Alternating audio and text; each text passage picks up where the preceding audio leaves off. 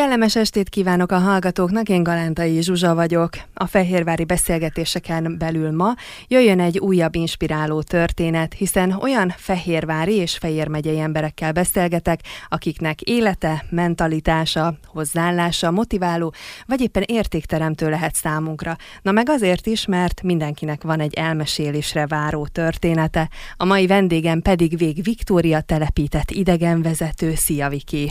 Szép jó estét kívánok, sok szeretettel üdvözöllek téged és a kedves rádióhallgatókat is.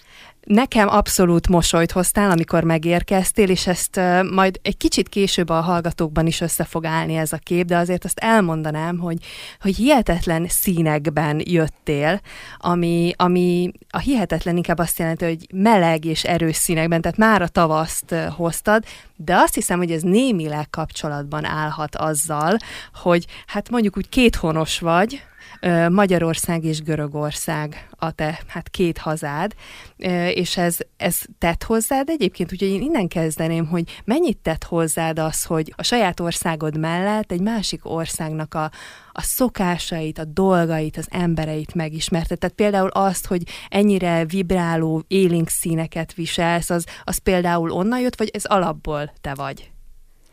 Azt hiszem, mondhatom, ez alapból én vagyok, igen. Már kislánykoromban is képes voltam rávenni a édesapámat, hogy elvigyen engem a fényképészhez a legcsinosabb, hosszú, szerintem legcsinosabb, hosszú szoknyámmal, válkendőbe, piros retikülönben, mind úgy, hogy én egyébként abban az időben karantén alatt voltam, mert hogy éppen nem is tudom, valamilyen himlőm volt, de meggyőződik képességem már akkor is volt, stílus akkor is, és úgy éreztem, hogy ezt meg kell örökíteni, ugye nem ment olyan könnyen, tehát el kellett menni ezért a fényképészhez, fantasztikus jó lett a fotó, úgyhogy retusálni tökéletesen tudtak annak idején a fényképész szövetkezetnél. Szóval igen, ez már azt hiszem, hogy gyermekkorban elkezdődött, de tagadhatatlan, hogy igen, Görögország az rengeteget hozzátett még. Sajnos a kedves hallgatók nem látják, de te igen, ha csak megemlítem az országot, már akkor díszbe öltözik a szívem, mosolyog a szám, egész más érzés vesz erőt az emberen. Úgyhogy igen, sokat köszönhetek Görögországnak. Például mit? Tehát ö, tudsz olyan konkrétumot megemlíteni, amit ott sajátítottál el, vagy tettél magadévá, akár ilyen életfelfogás tekintetében, vagy bármiben? Tehát meg tudod nevezni azt, hogy mit amellett, hogy boldogsággal és örömmel tölti el a lelkedet, amellett mit tett hozzád Görögország? Nagyon jó a kérdés. Ott kezdődik, hogy amikor én egyszer kitaláltam, hogy idegenvezető szeretnék lenni, azért nem volt annyira könnyű az út, míg eljutottam odáig. Én ott kezdtem a pályafutásomat Görögországban, Ma már ennyi év távlatából bevallhatom, hogy amikor én reggel megérkeztem, leszálltam a buszról, először jártam Görögországban, és sok kedves utitársamnak elmeséltem már, hogy bizony én azon a napon éjszaka el is indultam Aténba, csoporttal együtt, és szerencsére senki nem jött rá, hogy én is először vagyok ott, meg ők is, és gyakorlatilag innentől kezdve mondhatom, hogy a szakmámat is Görögországnak köszönhetem, hiszen ugyan vezetek itthonról is, utazom sokfelé a nagyvilágban, de az örök, a szívem közepe az, az Görögország. Én ott váltam igazán idegenvezetővé, hogyha ezt mondhatom, és mivel ez volt életem egyik legfontosabb célja, ezért természetes, hogy azt mondom, hogy ezt bizony Görögországnak köszönhetem. Ezt az utat fogjuk most veled bejárni, de mindenek előtt említettem ugye adás előtt, hogy nekem ez új volt, hogy valaki telepített idegenvezető, és hogy egy kicsit azért ezt a hallgatóknak is tegyük tisztába, hogy ez egészen pontosan akkor mit jelent, hogy egy telepített idegenvezető hogyan dolgozik, hogyan működik kitelepített idegenvezetőként többnyire valamelyik magyar utazási iroda az, aki kiküld bennünket az adott destinációba, esetünkben Görögország parália, és azt az utazási irodát kell ott képviselni. Tehát a kedves vendég repülővel, személyautóval, esetleg busszal érkezik, és ott a helyszínen aztán mi vagyunk azok, akik várjuk, fogadjuk őket sok szeretettel, elmesélünk minden fontos információt, amire szükségük lehet a nyaralásuk során. Természetesen 0-24-ben mindig segítségükre vagyunk, hogyha szükséges és gyakran szükséges, illetve minket ér az a szerintem igen megtisztelő feladat, hogy bemutathatjuk számukra az adott országot, tehát fakultatív programokra jöhetnek velünk, megpróbálunk minden érdekességet ott is elmesélni nekik, és gyakorlatilag igen, 0-24-ben szolgáljuk azt az adott országot is, hisz a cél az, hogy minél kellemesebb emlékekkel térjenek haza a nálunk nyaralók, és szolgáljuk azt a magyar utazási irodát is, aki minket oda küldött, hogy képviseljük őket, és ez bizony elég komoly feladat. Tehát irodától függ, de igen komoly elvárások vannak egy kitelepített idegenvezető felé, ami azt hiszem, hogy egyébként helyén való dolog is.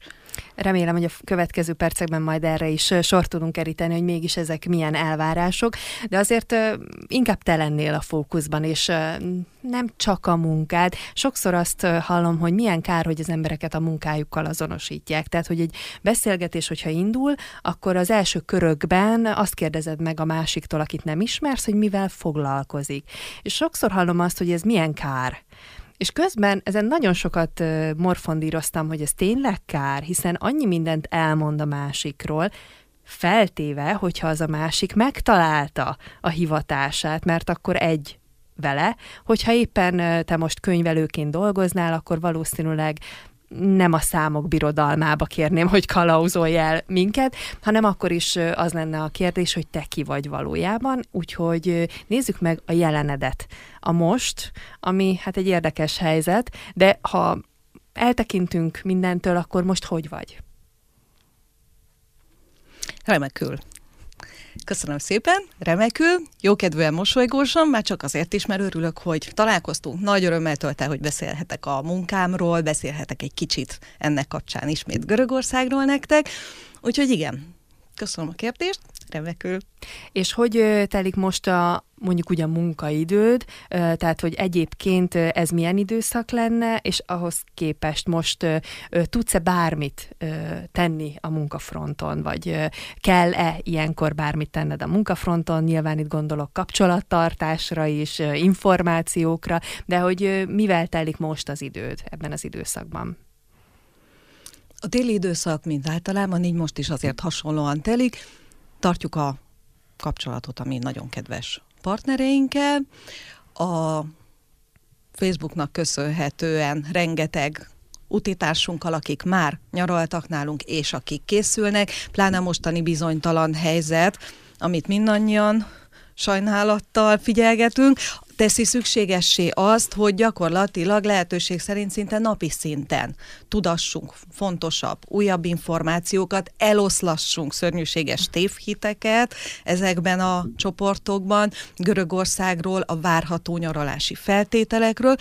Úgyhogy én azt hiszem, hogy most ebben a vírus időszakban még intenzívebben oda kell figyelni erre a kapcsolattartás uh-huh. dologra, hiszen tudjuk, mindenféle hírek terjengenek, és nem árt ezeket folyamatosan tisztába tenni. Nem, nem ártatunk senkit azzal, hogy minden pontosan úgy lesz, mint volt öt évvel ezelőtt. Ezt sajnos tény, el kell fogadnunk. Ellenben azt is tudatnunk kell mindenkivel, és ebben nekünk, idegenvezetőknek, pláne akik hosszú időn keresztül élünk az adott országban, azt hiszem, hogy igazán fontos szerepünk van, hiszen én el tudom olvasni az valós helyi híreket is, és ezt tudom tolmácsolni. Ellenben megjelenik magyar nyelven, amit mindenki olvas és gondoljuk, hogy értelmez is, olyan fajta információ, amit Görögországban sem hallottak, akkor nekünk ezt tisztázni kell, hogy nem. Illetve én mindig arra hívom fel a csoportokban lévő tagok figyelmét, hogy csak hivatalos információkat fogunk közölni. Bármennyire is szeretném, és bármilyen sokan kérdeznek meg, például a mai napon is engem, hogy na Viki, akkor milyen feltételekkel mehetünk, azt kell, hogy mondjam, tervek vannak, ilyenek és ilyenek, egyelőre pontos információt, hivatalos információt sajnos nem tudunk, de biztos vagyok benne, hogy a görögök mindent meg fognak tenni annak érdekében, hogy minél többen biztonságosan nyaralhassanak nálunk ebben az évben is. Hogyha minden jól megy, azt lehet-e tudni, hogy mikor mész ki? Vagy most még ez is képlékeny? Teljesen képlékeny ha úgy alakulna a helyzet, összejönne egy csoport, én már holnap már is útrakész lennék, ezzel nincsen gond, szeretnénk húsvétkor már útra kelni, hiszen a görög húsvét az egy fantasztikusan érdekes dolog, azt szerintem minden magyar utitársunknak meg kéne tapasztalni, illetve vannak partnereink, akik készülnek a májusi csoportokra, van, aki júniustól indítja, és nagy erőkkel készülünk körutakra is. A kérdés csak az, hogy a körutakat elkezdhetjük már a tavaszi időszakban, vagy esetleg úgy alakul, hogy akkor majd összevágunk neki az ország felfedezésének. Mondhatjuk azt, hogy te egy ilyen folyamatosan felkészült állapotban vagy, hogy amikor itt az idő, te már gyakorlatilag 5 perc alatt be is pakolsz és indulsz. Az a helyzet, hogy attól a naptól kezdve, hogy én arra a megállapításra jutottam, hogy nekem idegenvezetőnek kéne lennem, folyamatosan útra kész vagyok. Nem vagyok nőként alkalmas arra, hogy 5 perc alatt csomagoljak egy bőröndöt, Biztos, ami biztos 5 perc alatt 10 bőröndöt képes vagyok bepakolni, hogy mindent elvigyek magammal, de igen, igen, folyamatosan útra kész vagyok, és várom, hogy mehessünk. Azért ez a jelenlegi bizonytalanság nagyon sok embernek a hangulatára rányomja a bélyegét, mert hogy ahogyan te is mennél, de fogalmat sincs, hogy ez holnap lesz, két hét múlva, vagy két hónap múlva, azért az fel tudja egy kicsit őrölni a, a, az embert te mennyire viseled ezt jól? Tehát azt, hogy persze ott a jövőd, tehát hogy pontosan tudod, hogy mi fog történni, csak éppen nem tudod, hogy mikor fog történni. Ez mennyire ró, nyomja rá bélyegét a napjaidra? Vagy egyáltalán rányomja, vagy engeded-e, hogy rányomja a bélyegét? Ez az utolsó volt a legfontosabb kérdés. Igen, vannak napok, mikor úgy ébredek, hazugság lenne azt állítani, hogy nem, hogy sosem lesz vége, nem látom a kiutat, és miért nem tudunk már valami biztosat, Na de aztán arra gondolok mindig, hogy nincsen olyan, ami örökké tartana, minden elmúlik, a jó is, a rossz is, így és úgy is, és ha a helyzetet nem tudom változtatni, már pedig sajnos ez nem az én kezemben változtatni, nem tudom a saját hozzáállásomat, meg kell változtatnom, tehát pozitívan kell hozzáállnom, mosolyogni, nekivágni, minden nap tiszta lap, és várjuk, hogy persze egyszer csak ez is elmúlik. Engedjük is el ezt az időszakot, nézzük meg, hogy békeidőben mi a helyzet. Amikor békeidő van, és te éppen nem dolgozol, mert olyan időszak van, és mondjuk itthon vagy, akkor hogy néz ki egy napod? Tehát amikor nem idegen vezetsz, és nem állsz készen 24 órában arra, hogy bárkinek bármit segíts és megoldj, akkor, akkor mi az, amit, amit te csinálsz, mi az, amivel kitöltöd a, végül is a pihenőidődet?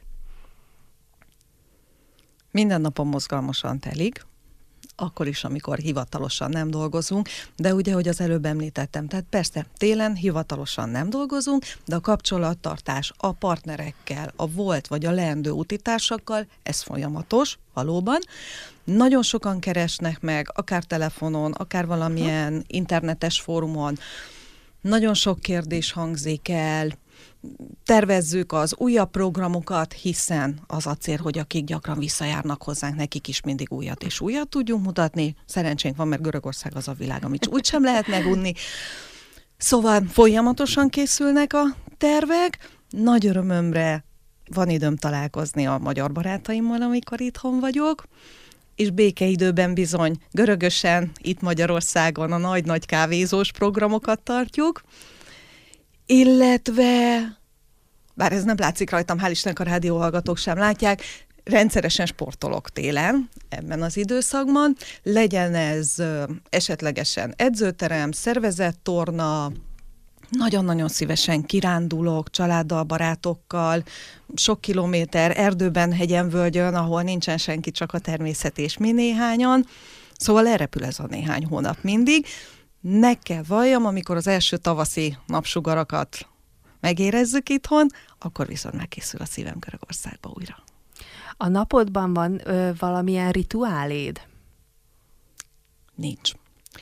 Egészen pontosan, mivel a szezon időszakában, amit azt hiszem mondhatjuk egy körülbelül fél éves időszak, nem árulok el vele talán meglepetést, be van osztva minden percem. Egy kitelepített idegenvezető, pláne ha imádja a munkáját, mint ahogy én is, nem 8, hanem valóban 24 órában dolgozik.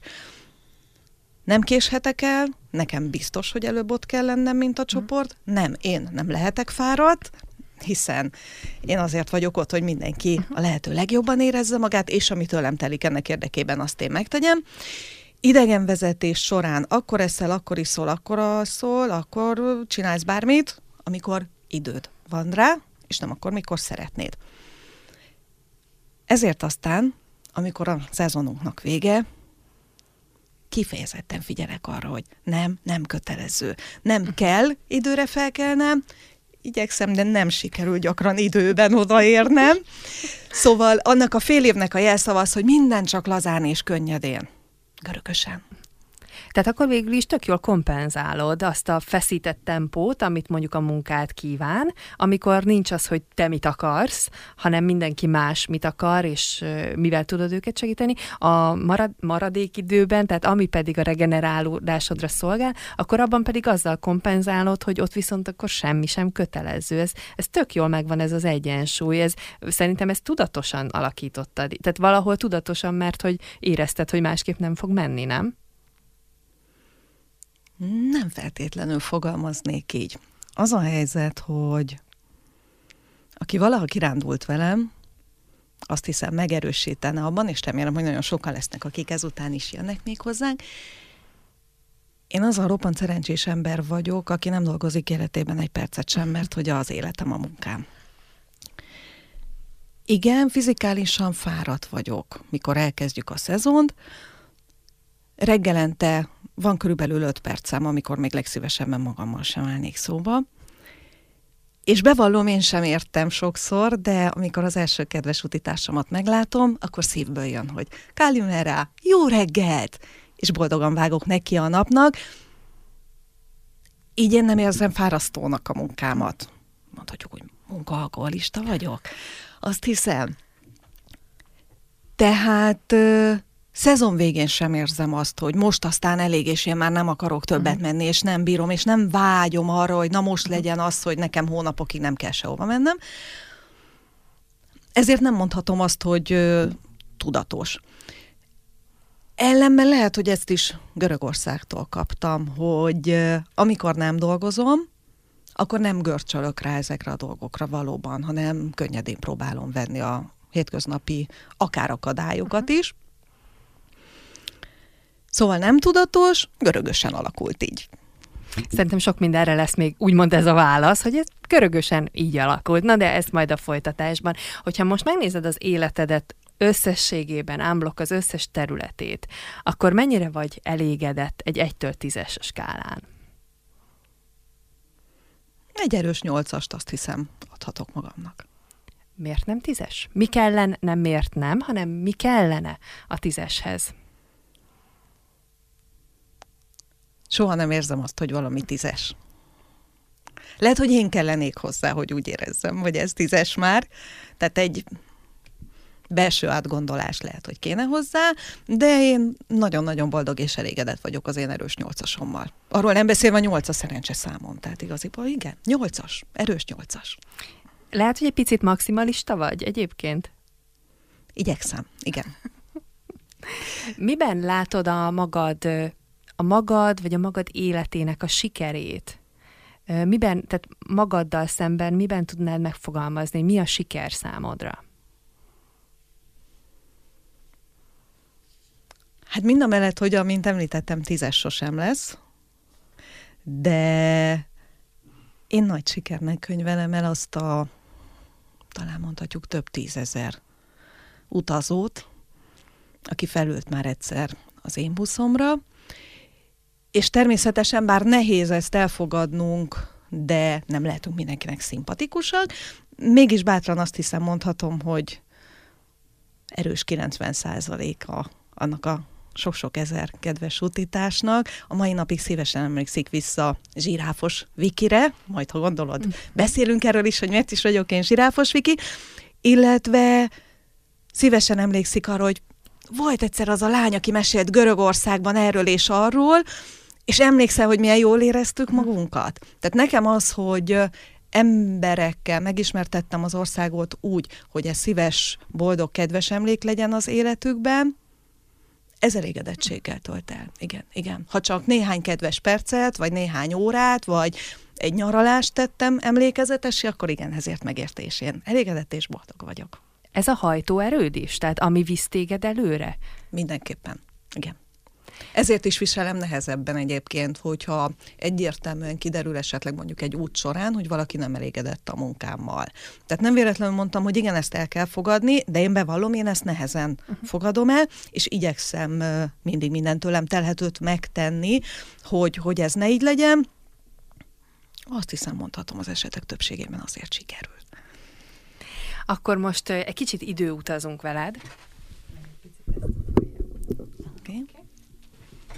Szóval akkor időutazzunk egy kicsit, és a műsor elején már megemlítetted azt a kislányt, aki bárányhimlő ide vagy oda, kit érdekel, hogyha ő a legszebb ruhájában szeretné magát fotóztatni, de hogy milyen voltál gyerekként, már nyilván ez is elárulja azt, hogy egy, egy, egy, egy nagyon életvidám, illetve nem akaratosnak mondanám, csak a, aki tudja, hogy mit szeretne, és ő azt szeretné, és abból nem feltétlenül enged.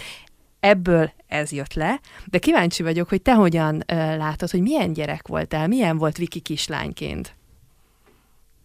Posolygós, cserfes, mindig mindenhol ott voltam, versmondó versenyek, szép kiejtés verseny, olvasási verseny, matek szakkör, szinte bármi, nyüzsgő, nyüzsgő, és mindenfélét kipróbáló, és nagyon-nagyon boldog kislány voltam, amit elsősorban az édesanyámnak köszönhetek. Miért? Vagy, vagy mi, miben ö, tettő hozzá a, az életedhez, hogy azt mondod, hogy ezt elsősorban neki köszönheted?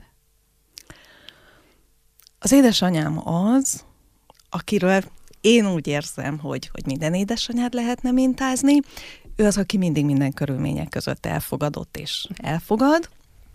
A feltétel nélküli szeretet, az azt hiszem, hogy nagyon-nagyon fontos, és pláne napjainkban. Ezt meg kell említeni, mert egyre ritkábban találkozunk vele, legyen ez család, legyen ez barátság, legyen ez szerelem. De nem mondhatom, hogy elfogult lett volna velem. Így aztán a mai napig édesanyám az első, akitől mindenféle kritikát elfogadok, Persze ezt ő nem mindig veszélyeztem, mert megsértődöm azért látványosan, de valójában igen, akkor elgondolkozom, hiszen tudom, hogy ő az, aki a legnagyobb jó szándékkal mondja azt, hogy esetlegesen bármennyire is szeretnéd, de ez a nadrág szörnyen áll rajtad. És és való mai napig akkor izgulok, csak is akkor izgulok, hogyha az édesanyám ül a buszon, pedig tudom, hogy elégedett lesz, és tudom, hogy büszke lesz rám mindig minden körülmények között. Ö, ne, ö, okoztál azért neki, nekik fejtörést olykor-olykor? Én azt hiszem, hogy igen. Hiszen nehéz lehet elfogadni azt édesanyaként, én sajnos nem vagyok az, hogy a gyermeked, aki ráadásul lánygyermek is, azt választja, és aztán úgy is tesz, hogy hosszú éveken keresztül fogja, becsomagolja az életét, és egy másik országba megy, amikor nem tudsz róla, amikor nem tudsz segíteni neki, tisztában vagy vele, hiszen láttad, hogy valóban bármennyire is szereti, de nagyon fárasztó munka, amit végez, és elfogadod azt, hogy ezt a jövőmenő sátorozó életmódot választotta a lánygyermeked, nem azt az egyébként gyönyörű és klasszikus szerepet, hogy férhez megyek, gyermekeim születnek, és a nagymama jön vigyáz ezekre a gyerkőcökre, és összejövünk télen-nyáron mindig, hiszen például a kokáért én a fél évesként lévő időszakból kifolyólag nagyon sok, nagyon fontos családi eseményről is lemaradtam. Tehát én azt hiszem, hogy édesanyaként neki ezt nem lehetett könnyű elfogadni. Persze először örült, mert olyasmit csinál a lánya, amit nagyon szeretett volna. Büszke is rá. Büszke arra, hogy aztán ezt egy, talán mondhatjuk így, életen keresztül csinálja, tehát megtalálta azt, amiben ő úgy érzi, hogy kiteljesedik, másrészt anyai szíve fájhat, hogy nem lát abban a bizonyos klasszikus női szerepben, amit amit szeretett volna. Hiszen biztos vagyok benne, hogy minden édesanyja várja azt, hogy a gyermekének legyen az fiú vagy lány, de pláne nálunk nőknél erősebb ez a dolog, hogy majd édesanyának lássa, hogy majd unokázhasson. Hát ez nálunk nem így történt. Tehát nem lehetett könnyű neki, biztos vagyok benne, de, de nagyon köszönöm neki, hogy elfogadta. Ha arról kellene beszélgetnünk, hogy vajon mi lehet a világon az egyik legnehezebb foglalkozás, tudom, hogy nem ide tartozik, de szerintem a, az anyaságot kellene ide tenni, mert annyi minden van benne, amit nem is biztos, hogy mással az ember meg tud beszélni, vagy bárki megtanítja neki, hanem majd lesz, ami lesz, és annyira az a kérdés fogalmazódik meg bennem, hogy, hogy érdekes lenne azt megnézni, bár most erre te válaszoltál is gyakorlatilag, hogy, hogy mondjuk te, mint gyerek, te mire tanítottad meg a, a szüleidet? Mert hogy, hogy nem véletlenek ezek a, ezek a dolgok, hogy, hogy mindenkinek valamivel dolgoznia kell. És lehet, hogy egy olyannal, amire nem készült, nem számított, de ahogy a te példád is mutatja, de kellő nyitottsággal állt ahhoz, és azért az, hogy a gyereke boldog legyen, az mindent felülírt és szerintem ez, ez valahol így, így normális és természetes. Van-e olyan ö, szlogen, mondat, ami visszhangzik úgymond a fejedben, nem szándékosan, csak amit gyerekként sokat hallottál, és és így megragadt benned. Van-e, van-e ilyen, amit így, így hozol magaddal? Hmm, hogy érted a kérdést? A családomból, az a családból. Honnan? Például akkor anyukától, hogy amit, amit aki ilyen tipikus mondata volt. Bármit is csinálsz, én mindig szeretlek és büszke leszek rád ez jó mély nyomokat hagyott, és szerencsére jó, hogy ilyen mély nyomokat hagyott. Mondtad, hogy ilyen nagyon cserfes, nagyon vidám, mozgékony, aktív gyerek voltál. Én nem tudom összerakni a szavaló versenyt és a matek versenyt, de mindegy, de volt egyébként kifejezetten egy irány, ami téged nagyon érdekelt és vonzott, vagy ami nagyon szerettél volna lenni például? A nyüzsgés és a szervezkedés. Minden, ami ebbe beletartozott, ez engem vonzott, és bizony nagyon komoly probléma volt nekem gyermekkoromban, fiatal felnőtt mhm. koromig, hogy mi legyek, ha nagy leszek. Sok minden tetszett, sok mindenbe belevágtam volna, de mindennél volt valami problémám, hogy az miért nem igazán nekem való foglalkozás. Míg aztán egyszer csak jött ez a bizonyos szikra, és kigondoltam, hogy idegenvezető szeretnék lenni, és onnantól kezdve viszont egyértelmű volt, hogy én mindent ennek rendelek alá, és mindent megteszek annak érdekében, hogy nekem ez legyen később a foglalkozásom. Egyenes volt egyébként ez az út? Majd még részletezzük, de ha így most visszanézed, akkor ez onnantól kezdve, hogy meg, meg tudtad fogalmazni, onnantól kezdve ez mm, ki volt előtted úgymond taposva? Tehát nem. Nem. nem. Gyakorlatilag, amikor én ezt kigondoltam, akkor felejtsük el a középiskolai tanulmányokat, de gyakorlatilag nem beszéltem még semmilyen nyelven, használhatóan nem beszéltem semmilyen nyelven, ami egy idegenvezetőnél valljuk be alaptéte. Így aztán nem volt egyáltalán kitaposott ez az út. Megint csak azt kell mondjam, hogy amikor azt mondtam, hogy anya, én kigondoltam, szerintem idegenvezetőnek kéne lennem, akkor édesanyám partner volt ebben, azt mondta, jó, rendben, akkor tanuld azt, ha ezt tartott helyesnek. Nem volt az a válasz, hogy könyörgöm, nyelvtudás nélkül, most találod ki ennyi idősen, és hozzá sorolhatnám, mellettem volt, mhm. segített ebben. És bizony volt olyan vizsgám, amire nem mertem elmenni, nem mertem, féltem, rettegtem, hát idegenvezetés volt. Nem is az volt a lényeg azon a vizsgán, hogy, hogy ott én milyen értékelést kapok attól, aki engem vizsgáztat. Számomra az volt a fontos, hogy én hogy fogok magamnak megfelelni, hiszen évekig erre készültem, és most nem leszek jó. Tehát bevallom őszintén, teljes volt a pánik, nőiesen nevezhetjük a nevé hiszti, és a mai napig hálás vagyok édesanyámnak azért a jelképes pofonért, amit akkor mondott. A fürdőszobában álltam, és hisztisztem, hogy nem megyek sehova. Azt mondta, rendben, ne menj. Igazad van, felesleges. Felesleges ezen idegeskedned, felesleges izgulnod, nem kell tudnod, hogy megfelelni, de maradj itthon. Maradj itthon, legyél nyugodt, maradjon ki ez a vizsga az életedből, nem kell neked többet azon izgulnod, hogy te idegenvezető legyél.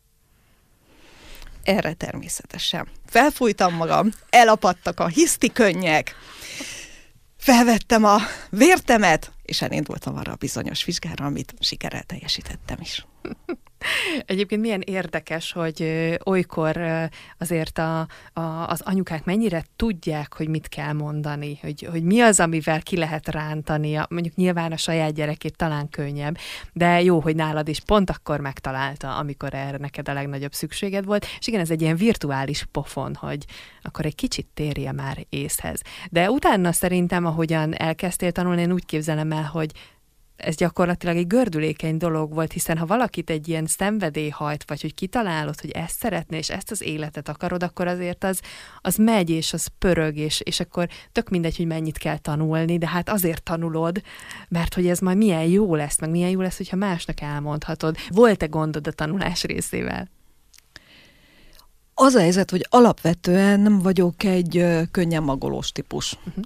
Már pedig valljuk be történelmi uh-huh. tényeket, és, és, és látványosak, azt meg kell tanulni. Hát idegenvezetőnek meg ráadásul hihetetlen sokat kell tudnia, szóval, hogy ott, a, ott néha el is gondolkodom, hogy ezt így, hogy lehet, hogy, hogy úgy megtanulni valamit, hogy ne felejtsd el. Tehát ne az legyen, hogy minden út előtt újra tanulod, hanem hogy tartós legyen. Egyrészt tartós, azért, mert ha ez az életed, akkor nem is érzed tanulásnak. Kíváncsiság hajt. Uh-huh kíváncsiság hajt, hogy megtudjam arról az országról, arról, arról a városról, sőt, hajt az a kíváncsiság, hogy olyat tudjak meg, ami nem szerepel rögtön a Wikipédia első sorában példának okáért. Tehát mindig az érdekességek kutatása az, ami például engem hajt, így ezt nem tanulásnak érzi az ember, sokkal inkább a saját kíváncsiságom kielégítésének is. Úgyhogy nem, alapvetően nem nehéz. Hol tanultál egyébként? Hát én sok felé tanultam. Elsősorban én ruhaipari technikus voltam, mikor pályaválasztás elé kerültem. Nagyon jó döntés volt egyébként abban az időben, hiszen érettségit is, szakmát is kapsz a kezedbe. Tény is való, hogy körülbelül a második héten jöttem rá, hogy ez biztos nem lesz az én világom. Ennek ellenére persze becsülettel végigcsináltam, aztán többféle idegenforgalmi iskola is, amit elvégeztem, és nagyon sokszor, nagyon sokan kérdezik tőlem, hogy mi kell ahhoz, hogy idegenvezető legyek. Viki, mi kell ahhoz, hogy a fiam, lányom idegenvezető legyen? Egyébként itt teszem zárójelbe, nagyon nagy öröm, és büszkeség, hogy bizony sok olyan fiataltól kapok visszajelzést, aki kirándult velem, akár gyermekként, akár középiskolásként, hogy Viki, én, is ezt szeretném csinálni, mert annyira tetszett, hogy te csináltad. Tehát mi kell nekem ehhez, hogy bevallom őszintén, még ha sokan meg is köveznek érte a szakmából, szerintem ez nem feltétlenül, sőt, legkevésbé iskolai végzettség kérdése. Kell egyfajta rátermettség, minden bizonyal. Kell az, hogy ezt a szakmát a, a hivatásodnak érezd. Úgy gondolom, hogy ezt nem lehet összeszorított fogakkal csinálni. Ez nem az a munka, aminek úgy vágok neki, hogy jól van, csak most kell kibírnom ezt az utat, és majd utána nem dolgozom, vagy csak most kell kibírnom, hogy ma egy csomó undok ember van velem, és, és majd ezután nem csinálom. Mm most kell összeszorítanom a fogam, nem, ezt egyiket sem lehet. Ezt egyiket sem lehet. Mindig nyitottan, boldogan, frissen, fitten, jókedvűen kell nekivágnunk minden egyes napnak, minden egyes kirándulásnak, és ha én ezt közvetítem, akkor meggyőződésem, hogy ezt átveszik a, a velem is, illetve bizony a mi munkánknak is van nagyon sok árnyoldala. Fárasztó. Fizikálisan és szellemileg is fárasztó tagadhatatlan tény. Mindig vannak olyan helyzetek, ami még sosem volt. Ezt nem tanulod meg egy iskolában. Megtanulhatjuk annak az esetleges jogi feltételeit, hogy hogyan kell kinézni például egy jegyzőkönyvnek, amit vala esetleges probléma esetén felveszünk. Zárójelben teszem, azért ez aztán irodánként változik, hogy ki milyen fajta formátumot és, és mit követel meg. Tehát igen, vannak ilyen papírforma szerinti, és mondjuk úgy megtanulható követelmények, de a munkánk javarészét azt teszi ki, ami nem megtanulható. Emberekkel foglalkozni, az adott országról legyen ez bárhol más a világban, vagy akár saját kis hazánkról. Olyat, és úgy elmesélni a veled utazónak, hogy, hogy ez egy örök emlék maradjon, és egy kedves emlék, ezt nem lehet megtanítani. Én úgy gondolom egy iskolában sem. Tehát kell egy személyiség, kell maga az ember. Minden bizonyal. Az összes tudás mögött. Hát akkor viszont nézzük, hogy hogy kezdődött. Mert oké, okay, tanultál, rendben, oké, okay, felkészültél, vagy nem érezted úgy, vagy úgy érezted, de hát aztán ugye jött az a rész, amikor meg, akkor kezdjük, akkor csapjunk bele, akkor nézzük meg, hogy is kell ezt a valóságban csinálni. Szóval hol kezdődött a történet, mi volt az első munkád? Amint az előbb említettem, egy aténi út volt az én első munkám. Egészen pontosan tudtam, hogy én ezt a munkát szeretném csinálni. Találkoztam a későbbi főnökömmel, aki felvett engem erre a munkára. Egy kávés beszélgetésnek az eredménye lett az, hogy jó, akkor csomagolj, gyere, és várunk egy fél éves szezonban, Görögországban, Paráliára. Tehát nem egy célirányos állásinterjú volt, hanem egy véletlen. Egy abszolút teljesen véletlen beszélgetés volt, és bevallom őszintén, bennem csak egy dolog volt biztos. Én kitelepített idegenvezető szeretnék lenni. Hogy az észak és a déli sark között ez éppen mely területen lesz, a számomra akkor még egyáltalán nem volt fontos. Véletlen sodorta elém Görögországot, ha vannak véletlenek egyáltalán. Szóval összecsomagoltam a kis cókmókomat, annyit tudtam, hogy fogok Aténba csoportokat vinni, és egyébként az utazási irodában töltöm majd az időm java részét, és ott várom a vendégeket, majd a kolléganők, akik még szintén ott dolgoznak, ők viszik a többi programot. Igen, olvasgattam, készültem erre a bizonyos aténi programra, de ne felejtjük, én magam sem jártam ott sosem. Hát valódi meglepetés volt, mikor reggel kilenckor begördült a busz. Első, ma már bevallhatom szintén, nekem is csalódásom, hogy hol vannak a kék-fehér házak a képeslapokról? Úristen, ez Görögország, hát mit fogok én itt csinálni? Hozzáteszem, szezon első csoportja volt, illetve ma már tudom és elmesélem a velem tartóknak, hogy a kék-fehér színhasználat az a szigetvilág jellegzetesség, és nem feltétlenül a szárazföldé. Tehát megérkeztünk, és jött a második hideg zuhany, mi szerint, ha megy a kirándulás, lesz annyi jelentkező, akkor megyünk éjjel a témba. Az volt az az éjszaka, amikor egy szemhunyást sem aludtam az autóbuszon. Természetesen az autólámpa fényénél és zseblámpánál, mert akkor még nem voltak ilyen profi mobilok, hogy még lámpád is legyen benne. Még az utolsó pillanatig tanultam és olvastam, és az Akropoliszról mit kell tudni, és a többit. Majd amikor megérkeztünk az Akropoliszra, ahol várt minket egy helyi idegenvezető, hiszen ez mai napig előírás, hogy a helyiek vihetnek bennünket, és mi gyakorlatilag a tolmács szerepét tölthetjük be, mondtam neki, hogy én tanultam, készültem, csak annyit segítsen, hogy a valóságban melyik épület melyik, mondja meg a nevét, és akkor majd tudok beszélni róla. Így is lett. Beszéltem róla, beszéltünk közösen a kedves kolléganőmmel róla. Nagyon kedvesek voltak egyébként a velem tartó útítások, egy 13 fős kis csoport volt, a mai napig emlékszem rájuk.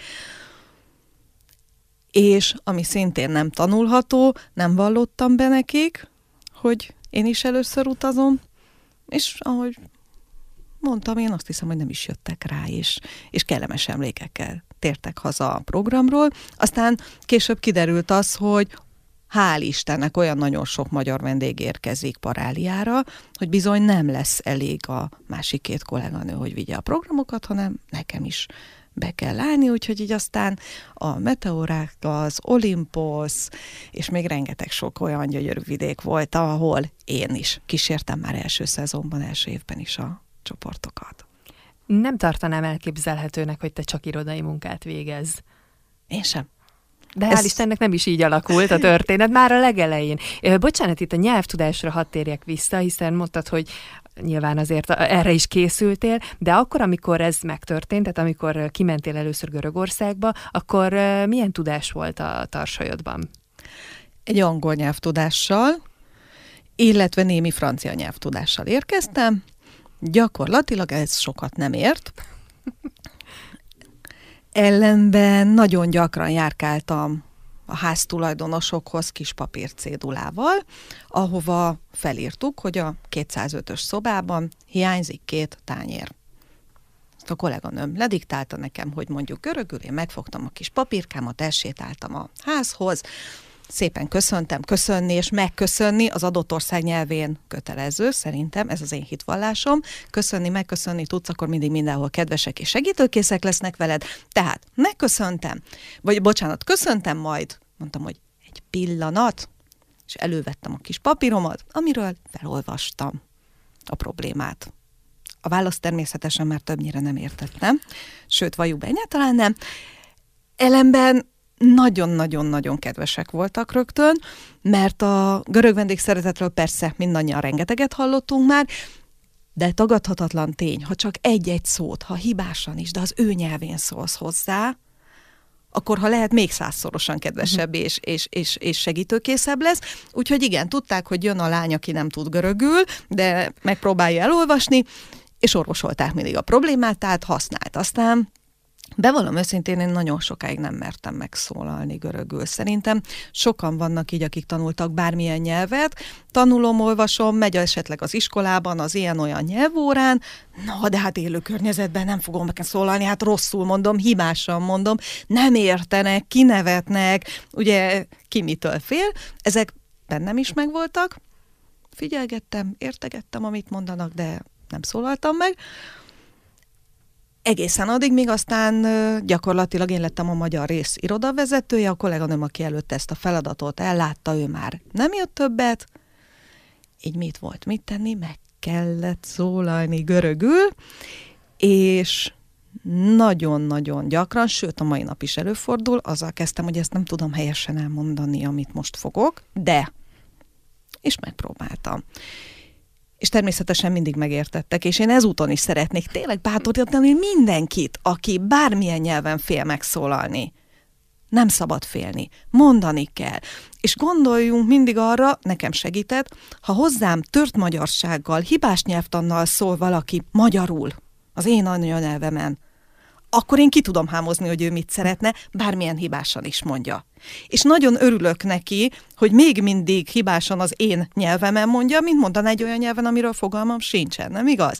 Tehát nem szabad félni, meg kell szólalni. És gyakorlattal megjön a nyelvtudás. Mennyi gyakorlat kellett, vagy mikor volt az a pont, mennyi idő után volt az a pont, amikor azt érezted, hogy ja, most már azért így megy ez a görög?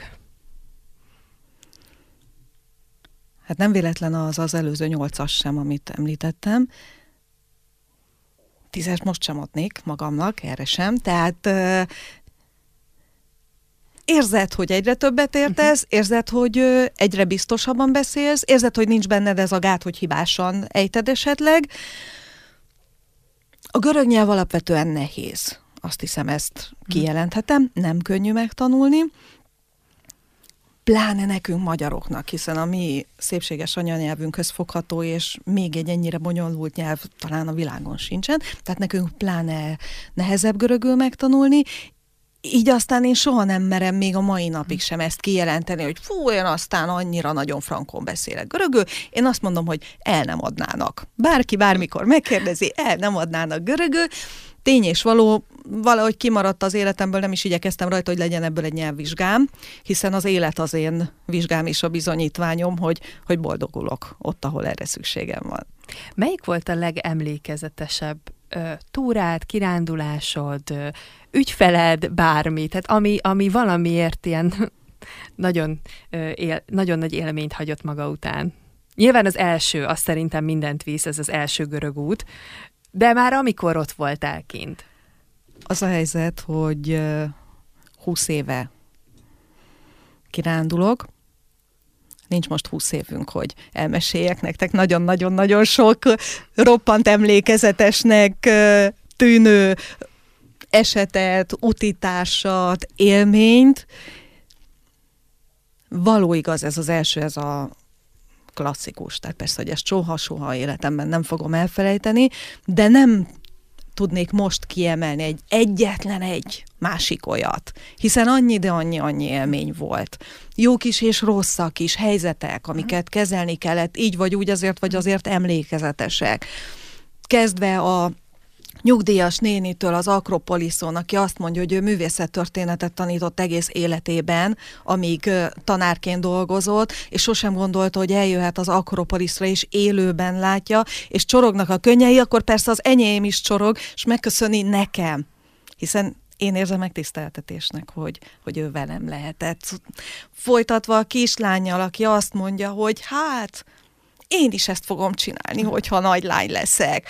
Tehát annyi-annyi kedves emlék, hogy nem, nem lehet egyetlen egyet kiemelni, de ha azt mondanád, hogy tizet mondjak el, tizet sem tudnék kiemelni, és mi idegenvezetők gyakran mondogatjuk, van, aki aztán megteszi, van, aki elfelejti, volt, hogy én is bekezdtem, hogy füzetet kéne nyitnunk, hogy, és minden egyes nap végén az emlékezetes történeteket, az emlékezetes vicceket, utas jó vagy rossz élményeket be lehetne írni, hát gyakorlatilag könyvtárat tudnánk megtölteni egy, ezekkel a történetekkel.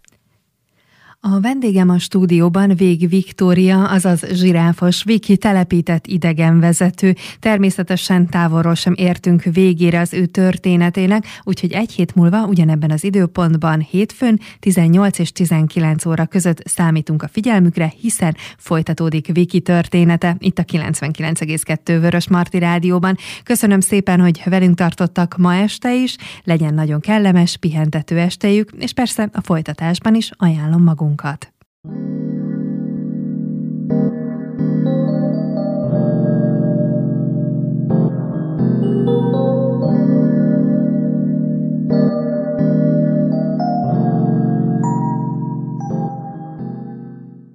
Kellemes estét kívánok Önöknek, Galántai Zsuzsa vagyok. A fehérvári beszélgetéseken belül sikerre hangolva olyan székesfehérvári, illetve Fejér megyei emberekkel beszélgetek ebben a műsorban, akiknek az élete, az élethez való hozzáállása motiváló, vagy éppen értékteremtő lehet számunkra, és azért is, mert tényleg azt hiszem, hogy mindenkinek van egy elmesélésre váró története. A mai adásban pedig a múlt heti történet folytatódik, hiszen a vendégem vendégem Vég Viktória volt, azaz Zsiráfos Viki, telepített idegenvezető, aki Magyarország és Görögország között, illetve eme két helyszínen éli egyébként az életét. A vele készült beszélgetés második részét hallhatják a következőkben. Mesélj akkor viszont nekem egy picit a, arról a mentalitásról, amit így magadévá tettél, bár talán azt hiszem most már én is látom, hogy nem állt ez olyan távol tőled, de amit ugye ott tanultál, és amit már, amire már utaltál egyébként a, a beszélgetésben, hogy, hogy, hogy mit, mit tanul, mit tanultál ott az életről? Ez most ilyen furán hangzik, de hogy hogy lehet könnyebb és jobb a hozzáállásod például? Azt hiszem, hogy mondhatom, Görögországban sosem szomorkodunk sokáig. Aki valaha járt az ország bármely pontján, visszavágyik. Visszavágyik, hiszen a görög mentalitás páratlan, a vendégszeretetők, az élet szeretetők, a kapcsolatuk, a családjukkal, a hozzájuk érkezőkkel, ezek mind-mind olyan dolgok, amit mindannyian nagyon nagy örömmel tapasztalunk meg, már első látogatás alkalmával is. Aztán, ha olyan szerencsés vagy, hogy ebben a közegben élet hosszú távon az életedet. Természetes, hogy megtapasztalsz rossz dolgokat is, nem szeretném én szépíteni, köztük is van, aki bolondos, köztük is van, aki ideges, köztük is van, akivel nem szívesen mm, beszélsz, hogyha nem muszáj, de ha általánosítanunk kell, akkor jó érzéseket, pozitív dolgokat mm. tapasztalsz. És én azt hiszem, hogyha egy adott közegben éled az életedet, akkor azt az életritmust, azt az életfelfogást automatikusan átveszed. Anélkül, hogy ezen különösebben gondolkodnál, hogy ez nekem tetszik, ezt most átveszem, ez nem tetszik, ezt nem veszem át. Tehát ez, ez, ez valóban folyamatosan alakul az ember és, és változik. Például a kokáért, aki nem beszéli a görög nyelvet, de hall két görögöt beszélgetni, vagy esetlegesen a programokon nagyon gyakran hallanak engem a velem utazók, amint a buszvezető kollégámmal beszélgetek, és azt kérdezik, de Viki, miért veszekszik veled? Mi baja van? És nagyon kedvesen, de azzal a magyar vehemenciával, hogy majd neki megyek én ennek a görögnek, hogy valami csúnyát mert hozzászólni, és akkor én mondom, hogy nem, nem, nem, nem bánt engem, épp ellenkezőleg. Azt mondja, hogy jaj, látom, hogy olyan fáradt vagy, igyál már egy kávét, vagy na, rendelj magadnak is valami édességet még, mert rád fér egy ilyen nehéz nap után. Tehát valami kedveset mond egyébként, de más a hanghordozás, más a nyelv, esetlegesen félreérthető, és nagyon sokszor azt is mesélik nekem, amit persze én nem veszek észre, egész más hangszínem van, amikor mesélek a buszon a mikrofonban, és egészen más, amikor esetlegesen bármelyik görög kollégával útközben görögül valamit éppen megvitatok, vagy hallják a vendégek, ugye, ha telefonálok. Sétálunk az Olimposzon az Enipász kanyomban, és ha éppen van térerőm, és felhív valaki, megbeszélem vele görögül, hogy mit kell tenni, hova kell menni, hányan lesznek a görög bármi mást, Ó, Viki, azt hittem, hogy veszekszel valakivel. Mennyire máshogy beszélsz, mikor görögül beszélsz? annyira azt érzem, hogy, hogy ide születtél, de oda. Hogy az én szememben a te utad, ez tök egyenes, tehát hogy tök egyértelmű, hiszen ez a mentalitás, tulajdonképpen ez már benned volt, meg volt, csak valahogy ugye ott kapta meg azt a szikrát, amivel talán ezt így még jobban ö, meg tudtad élni. Tehát nekem ez, ez így annyira fantasztikus, és hogy a, a, az élet az pontosan tudja, hogy mit csinál, hogy kivel mit csinál, és ezt miért csinálja, és ezért fogalmazódott meg bennem, hogy lehet, hogy ide születtél, de oda. Igen, könnyen lehet. Amint említettem az elején is, a véletlen hívjuk úgy, hozta úgy, hogy bár én nem ragaszkodtam egy destinációhoz sem, pedig be kell valljam, hogy azért tanultam franciául, mert egyrészt gyönyörűnek tartottam, és tartom a mai napig a francia nyelvet, másrészt nagyon gyakran gondoltam arra, hogy én ott szeretnék mhm. élni. De érdekes módon, amikor lett volna egyébként egy ö, operálás lehetőségem, Na, ez valóban egy érdekes dolog volt, már a családdal is megbeszéltem, már a buszjegyem is le volt foglalva, amikor találkoztam azzal a lányjal, akit én váltottam volna, és ő nagyon szépeket, nagyon jókat mesélt a családról, és én fél lábbal már a francia levegőt szívtam, és mondtam neki, hogy nagyon kedves vagy, hogy ilyen jókat mondasz róluk, köszönöm, és ezért ők is hálásak, de, de most, hogy már itt beszélgettünk egy órája, és látsz engem. Nyugodt szívvel engedsz el oda, és mondod azt, hogy igen, minden annyira jó, mint ami ennek most elmesélted, vagy van, ami miatt úgy gondolod, hogy nem biztos. És köszönöm a mai napig a lánynak, mert a végén csak elmondta, hogy mi az oka, amiért ő eljött, és ezek olyan okok voltak, amiért bár fél lábbal ott éreztem magam, telefonáltam, és mondtam, hogy ne haragudjanak, de inkább más vállalja el ezt a feladatot, én nem leszek alkalmas, nem szeretném. Természetesen nem meséltem sem a lányról, semmiről. Lényeg az, hogy én továbbra is ugye idegenvezetőnek készültem, és milyen az élet, hogy Görögországba kerültem, bár a tervem az volt eredetileg, hogy én majd más-más destinációkban leszek kitelepített. Egy kicsit Görögországban, esetleg országon belül váltok, de aztán majd megyek más felé is. De egyszer beteszed a lábad Görögországba, ott ragadsz. Tehát akkor többet nem vágysz el onnan, illetve Parália az üdülőhely, ahol, ahol én vagyok, Említettem nektek, nem a meseszép kék-fehér hangulatú kis település, egy üdülőhely. Akár úgy is mondhatnám, hogy a helyi siófok. De húsz év után az otthonodnak érzed. Megvan az előnye, a biztonság, hogy te ott mindenkit ismersz, mindent tudsz, könnyen tudsz esetleges uh-huh. problémás helyzetekben intézkedni. Megvan a varázsa az ismeretlennek az ország más részein, de aztán mégis fogva tart. Szerintem az olimposzi istenek hatása, hiszen ott vannak mellettünk 25 kilométernyire. Még más istenekről szeretném, hogyha beszélgetnénk majd mindjárt, de egy icipicit még szakmázzunk.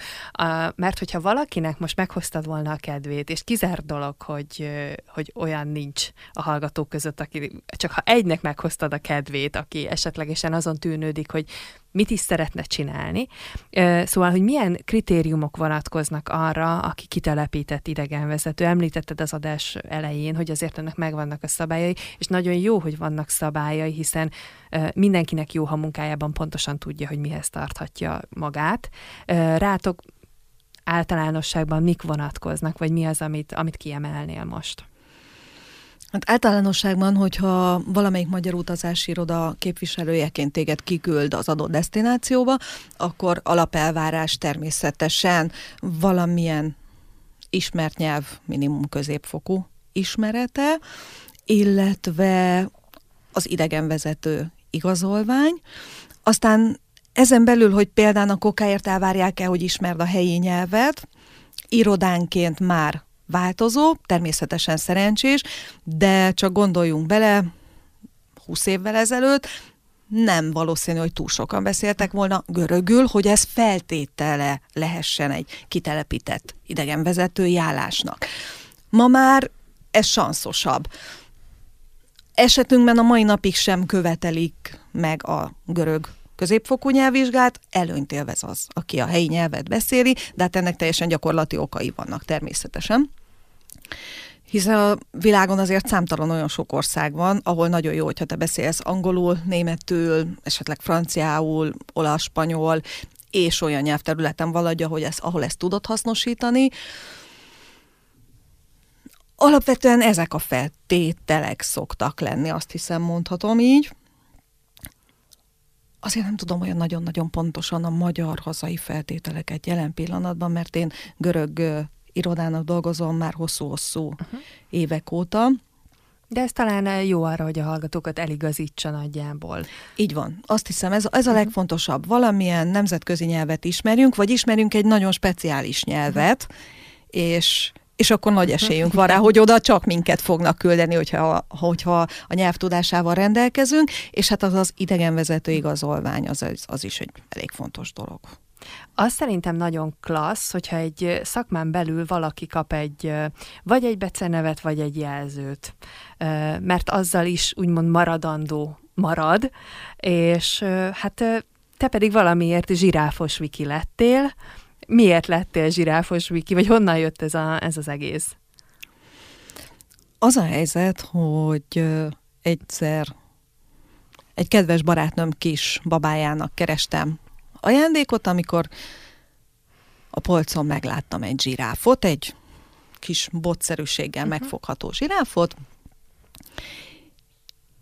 és bár viccesen hangzik, így igaz, ez a zsiráf azt mondta nekem ott az üzletben, hogy jaj, de jó, hogy erre jártál, kérlek, vigyél magaddal. Annyira szeretném megismerni a nagyvilágot. Nem szeretném, ha egy gyerek rángatna, köpködne, eldobna, hevernék az utcán, dobálnának erre, arra, és végül egy kukában végezném. Azt mondtam, na jó, zsiráf, gyere. És akkor megfogtam ezt a zsiráfot, megvásároltam, és mi idegenvezetők talán kirándultak már mindannyian a kedves hallgatók, vagy látták filmekben erre, arra minden vezetők valamivel szeretjük felhívni magunkra velünk utazók figyelmét, hogy ne tévesztenek szem elől bennünket esetlegesen az út során, és aztán zászlót, esernyőt, mappát tartunk a magasban. Legyünk őszinték. Millióféle esernyő van, az utazási iroda mappájára az idegenvezetőn kívül senki más nem képes emlékezni. Néha nekem is gondot okozott, hogy most melyik iroda vendégeivel jövök, melyik mappát tartsam a magasba. Tehát ez sem ideális, és akkor én nagy merészen felemeltem a zsiráfomat.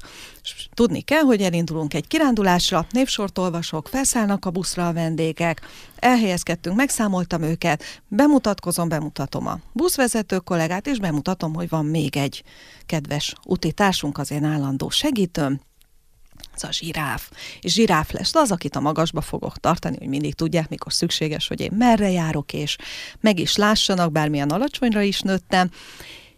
Illetve biztos vagyok benne, hogy zsiráf nem lesz még egy az országban, tehát nem fogják összekeverni, hogy melyik csoportot kell követniük.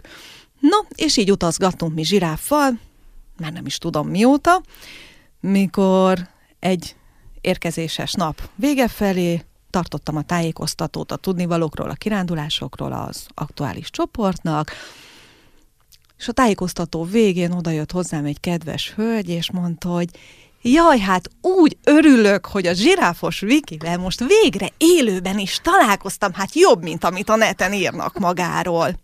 És bevallom, én magam is meglepődtem. És mondta, hogy nem tudja, hát úgy van mindig, hogy a zsiráfos Vikivel kirándultunk. Így aztán megtudtam, hogy rám ragadt a zsiráfos Viki név, bár a Vég Viktória sem annyira bonyolult, de tagadhatatlan zsiráfra könnyebb emlékezni, így aztán azóta én büszkén és boldogan viselem a zsiráfos Viki nevet, és rengetegen utaznak velünk, és hál' Istennek, a zsiráfnak sokan már így keresnek bennünket, hogy ők zsiráfos vikivel jönnének el megismerni mondjuk a meteóra vidéket. Hát mondtam én, hogy azt szerintem tök jó, hogyha már valaki egy becenevet, vagy valamilyen jelzőt kap, persze a jó jelzőt, a zsiráfos az szerintem elég vagány, az azért nincs mindenkinek. Említettem, hogy beszéljünk még az istenekről, vagy a félistenekről, mert kikívánkozik a kérdés, és a hallgatók is szerintem így, így bár bennük is megfordult a fejükben a, a dolog, hogy ugye korábban említetted, hogy neked nincs gyermeked, de amikor fiatalon az ember mondjuk kimegy Görögországba, és éli az életét, és csinálja a munkáját, és hát egy ilyen gyönyörű hely, gyönyörű ország, és hát a görög férfiak sem megvetendők, ö, oly módon. Ö, próbálom azért egy kicsit ezt viccesre fogni a dolgot, de hogy ö, a, a te szívedet egyébként rabulejtette egy görög félisten, ö, vagy, vagy meggyűlte a bajod a görög férfiakkal, mert azért ők, ö, hát amit tudunk róluk nyilvánvalóan, ö, már tudunk, vagy nem tudunk, ezt majd te kijavítod,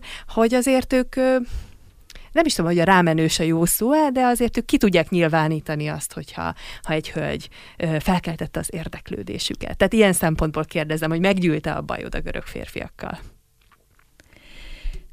A megfogalmazás egész jó volt. Ők nagyon ügyesen kifejezésre tudják juttatni, igen, hogyha egy hölgy felkeltette az érdeklődésüket, de kezdjük a beszélgetésnek ezt a részét azzal, hogy mi magyar nők, ahogy te is említetted, tudjuk, hogy nagyon sok görög adon is sétál ma is az utakon, és tegye a szívére minden kedves hölgy a kezét, amikor megérkezett, vagy esetleg megérkezne Görögországba, akkor ez nem jutna eszébe? Dehogy nem. Figyelmesen nézegetjük, hogy van-e olyan görög Adonis, aki észrevesz engem. Igaz? Szóval vannak görög adoniszok, vannak akik annak érzik magukat, vannak akikről elhiszik, hogy azok. Érdekes egy-egy üdülőhely, de ezt bármelyik másik országra is mondhatnám. Például a kokáért másik híres udvarlós mediterrán nép az olaszok, igaz? Ezt is tudjuk jól. Igen, a görög férfiak nagyon-nagyon ügyesen tudnak udvarolni. Úgy rámenősek, hogy ez annak a hölgynek jól essen. Tehát nem lesznek erőszakosak, nem lesznek udvariatlanok. Az a helyzet, hogy nekem azért nem olyan könnyű egyébként erről beszélnem, mert uh, roppant furcsa, én sosem nyaraltam ugye Görögországban. Én amikor, amint elmeséltem neked, megérkeztem, és én rögtön a, a, az irodában kezdtem, és dolgoztam. Nagyon ritkán van ez egyébként így velünk idegenvezetőkkel, vagy olyan magyarokkal, például a akik Görögországban dolgoznak, mert többnyire nyaraltotta kedves hölgy, aki jól érezte magát, tetszett az ország, tetszett egy görög adonis, és akkor visszavágyik, és visszajön, és keres mhm. munkát, és ott dolgozik. Idegenvezetők közül is kevesen vagyunk, akik rögtön így uh-huh. kezdtük, hogy dolgoztunk. Tehát ilyen jellegű tapasztalatom nincsen, milyen turistaként összefutni egy görög fiatalemberrel, és meg kell valljam, talán kimondatlanul, de működik a házi nyúra, nem lövünk. Tehát velem idegen vezetőként nem pontosan ugyanúgy kezdeményeznek, kezdeményeztek ezek a, a helyi fiúk, mert természetesen egy üdülő faluban mindenki mindenkiről tud mindent. Tehát még nem érkeztem meg, de már tudták, hogy jön a, az új magyar idegenvezető, vagy ők azok, akik előttünk is tudják, mikor érkezik az első csoport, amit már nagyon-nagyon várnak mindig a, az unalmas téli hétköznapok után. Tehát turistaként nem éltem uh-huh. meg ezt a fajta udvarlást. Volt ö, az életemben, én a mai napig merek úgy fogalmazni, a 13. olimposzi Isten, aztán, hogy az életünk ezt úgy, úgy hozta, hogy, hogy, hogy ennek már vége lett, az egy teljesen másik és esetünkben jelentéktelen történet, de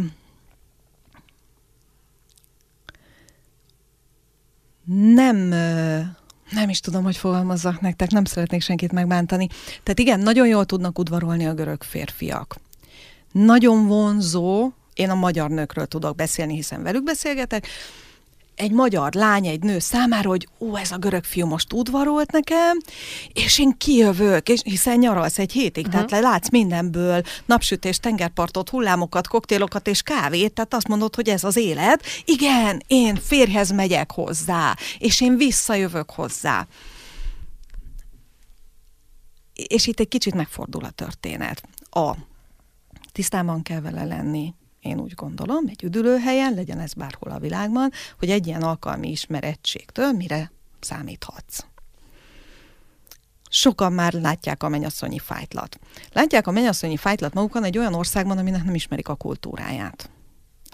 Igen, nagyon jól eltölthetsz az egy hetet, két napot, három hetet valakivel, egy idegennel az elején mindannyian akarva akaratlanul a legjobb formánkat hozzuk és mutatjuk, igaz?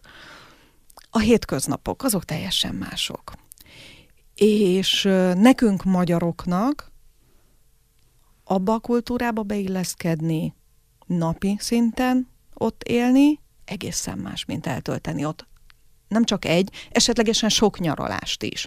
Tehát van az, amikor először eljössz Görögországba, és beleszeretsz van, amikor ennek eredményeképpen te visszajársz Görögországba, és azt mondod, hogy hát én már itt mindent tudok, mert én 25 éve nyaralok itt. És van az a harmadik rész, amikor ott élsz, na akkor ismered meg igazán, és akkor derül ki igazán, hogy te abba a kultúrába be tudsz illeszkedni, avagy sem. Én azt hiszem, mondhatom ennyi év távlatából, hogy igen, én be tudtam illeszkedni. De ez nagyon-nagyon sokszor előfordul, hogy nem sikerül, és csúnya csalódás a, a vége. Tehát görög adoniszokkal barátkozni jó, megédesíti a nyaralást, de mindig legyünk tisztában vele. Én azt gondolom, hogy ez legyen egy nyaralásra szóló dolog úgy elsőként, és aztán, ha sikerül azt az ismerkedést tovább folytatni, majd akkor lehet tervezni azt, hogy hogy valóban érdemese esetleg oda költöznöd, és ott élned az életed hátra levő részét. De a görög adoniszok mindig úgy udvarolnak, hogy igazán akkor aztán életedben túti, hogy nőnek érzed magad. A legjobbnak, kinek éppen mire van szüksége, te vagy a legcsinosabb, a legokosabb, a legleg, de valóban minden, amit szeretnél magadról elhinni, akár ki sem mondtad, sosem fogalmaztad meg, azt elfogod. Tehát a görög fiúk tökéletesen udvarolnak. Tehát akkor ez egy nagyon jó terápiás nyaralás lehet a hölgyeknek, akik nem hiszik el magukról, hogy milyen fantasztikusak. Így van. De így van. figyelembe véve a szabályokat, és hát azért ezeket szerintem jó tisztázni, és ettől még tehát meg tudjuk tartani az illúzióját a dolognak. Tehát ettől még azt gondolom, hogy egy ott töltött nyaralásnál ezt ugyanúgy meg lehet nagyon jól élni, és nyilván ez a ne legyünk naívak, és, és azért, amikor az emberek azt mondják, hogy teljesen mindegy, hogy ki milyen háttérrel érkezik mondjuk egy kapcsolatba, akár még Magyarországon belül is, akkor azért azt tudjuk, hogy nem teljesen van így, mert egy idő után azok a különbségek megnyilvánulnak, és lehet, hogy valamelyik félnek ez annyira nem lesz jó. De az illúziója jó, és nyilván ez semmit nem vol le egy görög nyaralás értékéből. Már szerintem sokan Görögországban érezzük magunkat a jó voltodból, úgyhogy ezúttal is köszönet, és hát ezúttal sem köszönet, hogy ezt csak így tesszük most meg, csak szóban. De beszélgessünk még egy picit rólad, és most ilyen éles váltással egy kicsit a rossz dolgok, nehéz dolgok felé kanyarodjunk el. Azért, mert ami engem nagyon érdekel más emberekben, hogy ki hogyan kezeli a rossz napokat, a kudarcokat, a nehéz helyzeteket, mert mindenkinek az életében ezek vannak. Ez most, hogy éppen tényleg csak egy rossz nap, vagy egy rossz periódus, tök változó. De mivel ezek jönnek az életünkben, az embernek nincs más választása, mint azt mondja, hogy ezzel nekem valamit csinálnom kell. Tehát, hogy ha rossz napom van, valamit csinálnom kell. Most vagy így megyek el dolgozni, és aztán hát tudjuk, hogy ez nagyjából mit eredményezhet, vagy, vagy csinálok magammal valamit, mert hogy az, hogy nekem rossz napom van, igazából nem tartozik senki másra. A háttere sem, meg egyáltalán az egész. Ha rossz élmények értek minket, ugyanez a helyzet, hogy, hogy az ember tudja, hogy nem kellene mondjuk rátolni másokra, de rátoljuk másokra, mert hogy ki kívánkozik belőlünk. Ha csak nincs egy stratégiánk arra, hogy hogyan legyünk úgy rosszul, hogy közben jól vagyunk. Ez most lehet, hogy ilyen furán hangzik, de szerintem érted, hogy mire akarok kiukadni. Tök normális, hogy az ember nincs mindig jól, nincs mindig jó paszban. Te mondtad, hogy amikor dolgozol, teljesen lényegtelen, hogy te milyen paszban vagy. De az a könnyebbik verzió szerintem, mert mások miatt te túl tudsz lépni a saját dolgaidon. Csak amikor ez éppen mondjuk nincs, hiszen most éppen nem viszel egy csoportot, vagy mint jelen időszakban nem dolgozol, attól ezek a nehéz napok ugyanúgy jöhetnek, és ugyanúgy felkelhetsz azzal, hogy hát ezt inkább nem is kellene megtenni. De hát azért van dolgod a nap folyamán. Szóval az érdekel, hogy neked van-e magaddal szemben egy olyan stratégiád, hogy, hogy hogyan, hogyan lögd át magad ezeken a pillanatokon, napokon vagy időszakokon? Térjünk vissza egy másodpercig, csak nem tudok elkanyarodni tele, bocsánat, amikor dolgozom. Tehát való igaz, hogy nincs olyan búbánat, és olyan szörnyű történés, amin ne tudnék mhm. átlendülni akkor, amikor dolgozom. Történt nem is olyan régen dolgoztam még akkor Görögországban, egy olyan szörnyűség, hogy itthon elvesztettem egy barátomat, és egy dolog segített kirándultam, kirándultam, kirándultam. Nagyon kedves volt a kolléganő, mert mondta, hogy jó, akkor neked holnap nem kell programra menni, persze megtudtam, sírtam, zokogtam, miért, ezért, nem kell, de Nekem most kell csak igazán, és valóban az segített. Amíg fogtam a mikrofont, addig mosolyogtam, és meséltem, és beszéltem. Amikor kinyomtam, akkor folytak a könnyeim. Gyorsan visszakapcsoltam, én most azonnal mondok még valamit, amit, bármit, ami most eszembe jut, és kapcsolható a témához. Tehát engem a munkám minden szinten kisegít, bármiféle ilyen bajból. Amikor itthon vagyok, és nem dolgozom esetleg. Nagyon-nagyon rosszul mindannyian nébredtünk már, vannak mélypontok, nekem is vannak mélypontok. Én általában az az ember vagyok, aki ezt nem osztja meg senkivel. Ez lehet jó, rossz, lépjünk túl rajta, én nem. Osztom meg. Érvényes az, hogy akkor elestünk, felállunk, koronát megigazítani, piros lust feldobni, vedd fel Viki a legjobb ruhád, és menj ki az utcára. És mutasd a legjobb formádat. Legyen ez csak egy menj el a boltba bevásárolni. Teljesen mindegy. De fogd meg a saját nyakad, húzd ki magad a gödörből, és menj.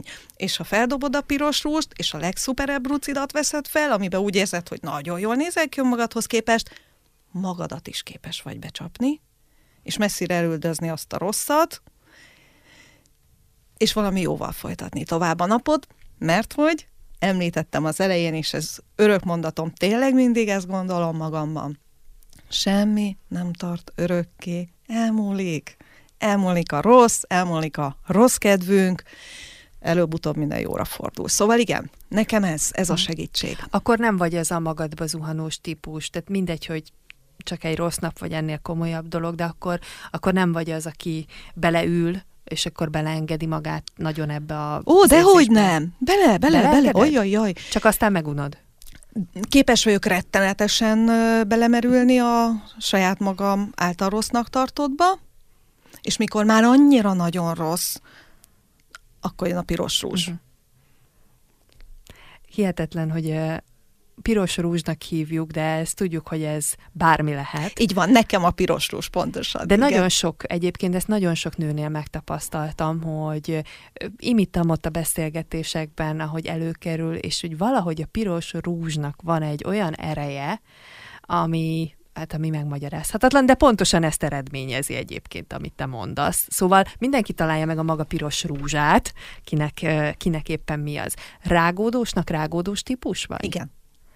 És ezt sokáig tudod? Így? Rettenetesen uh-huh. sokáig, évekig képes vagyok. Igen. És aztán ezt meg, megoldod, feloldod, elengeded, vagy egyszer csak így, ha már a rágódásról beszélünk, mint egy rágóguminál, akkor, vagy egyszer csak kiköpödés. Ideális lenne azt mondani, hogy képes vagyok elengedni, de nem. Nem engedem el. Nem engedem el, magamban folytatok párbeszédeket, amik aztán valószínűleg nem valósulnak meg, illetve ha esetleg megvalósulna, akkor nem vagyok képes kimondani, pont azt, pont úgy, ahogy helyesnek tartanám, vagy gondolom.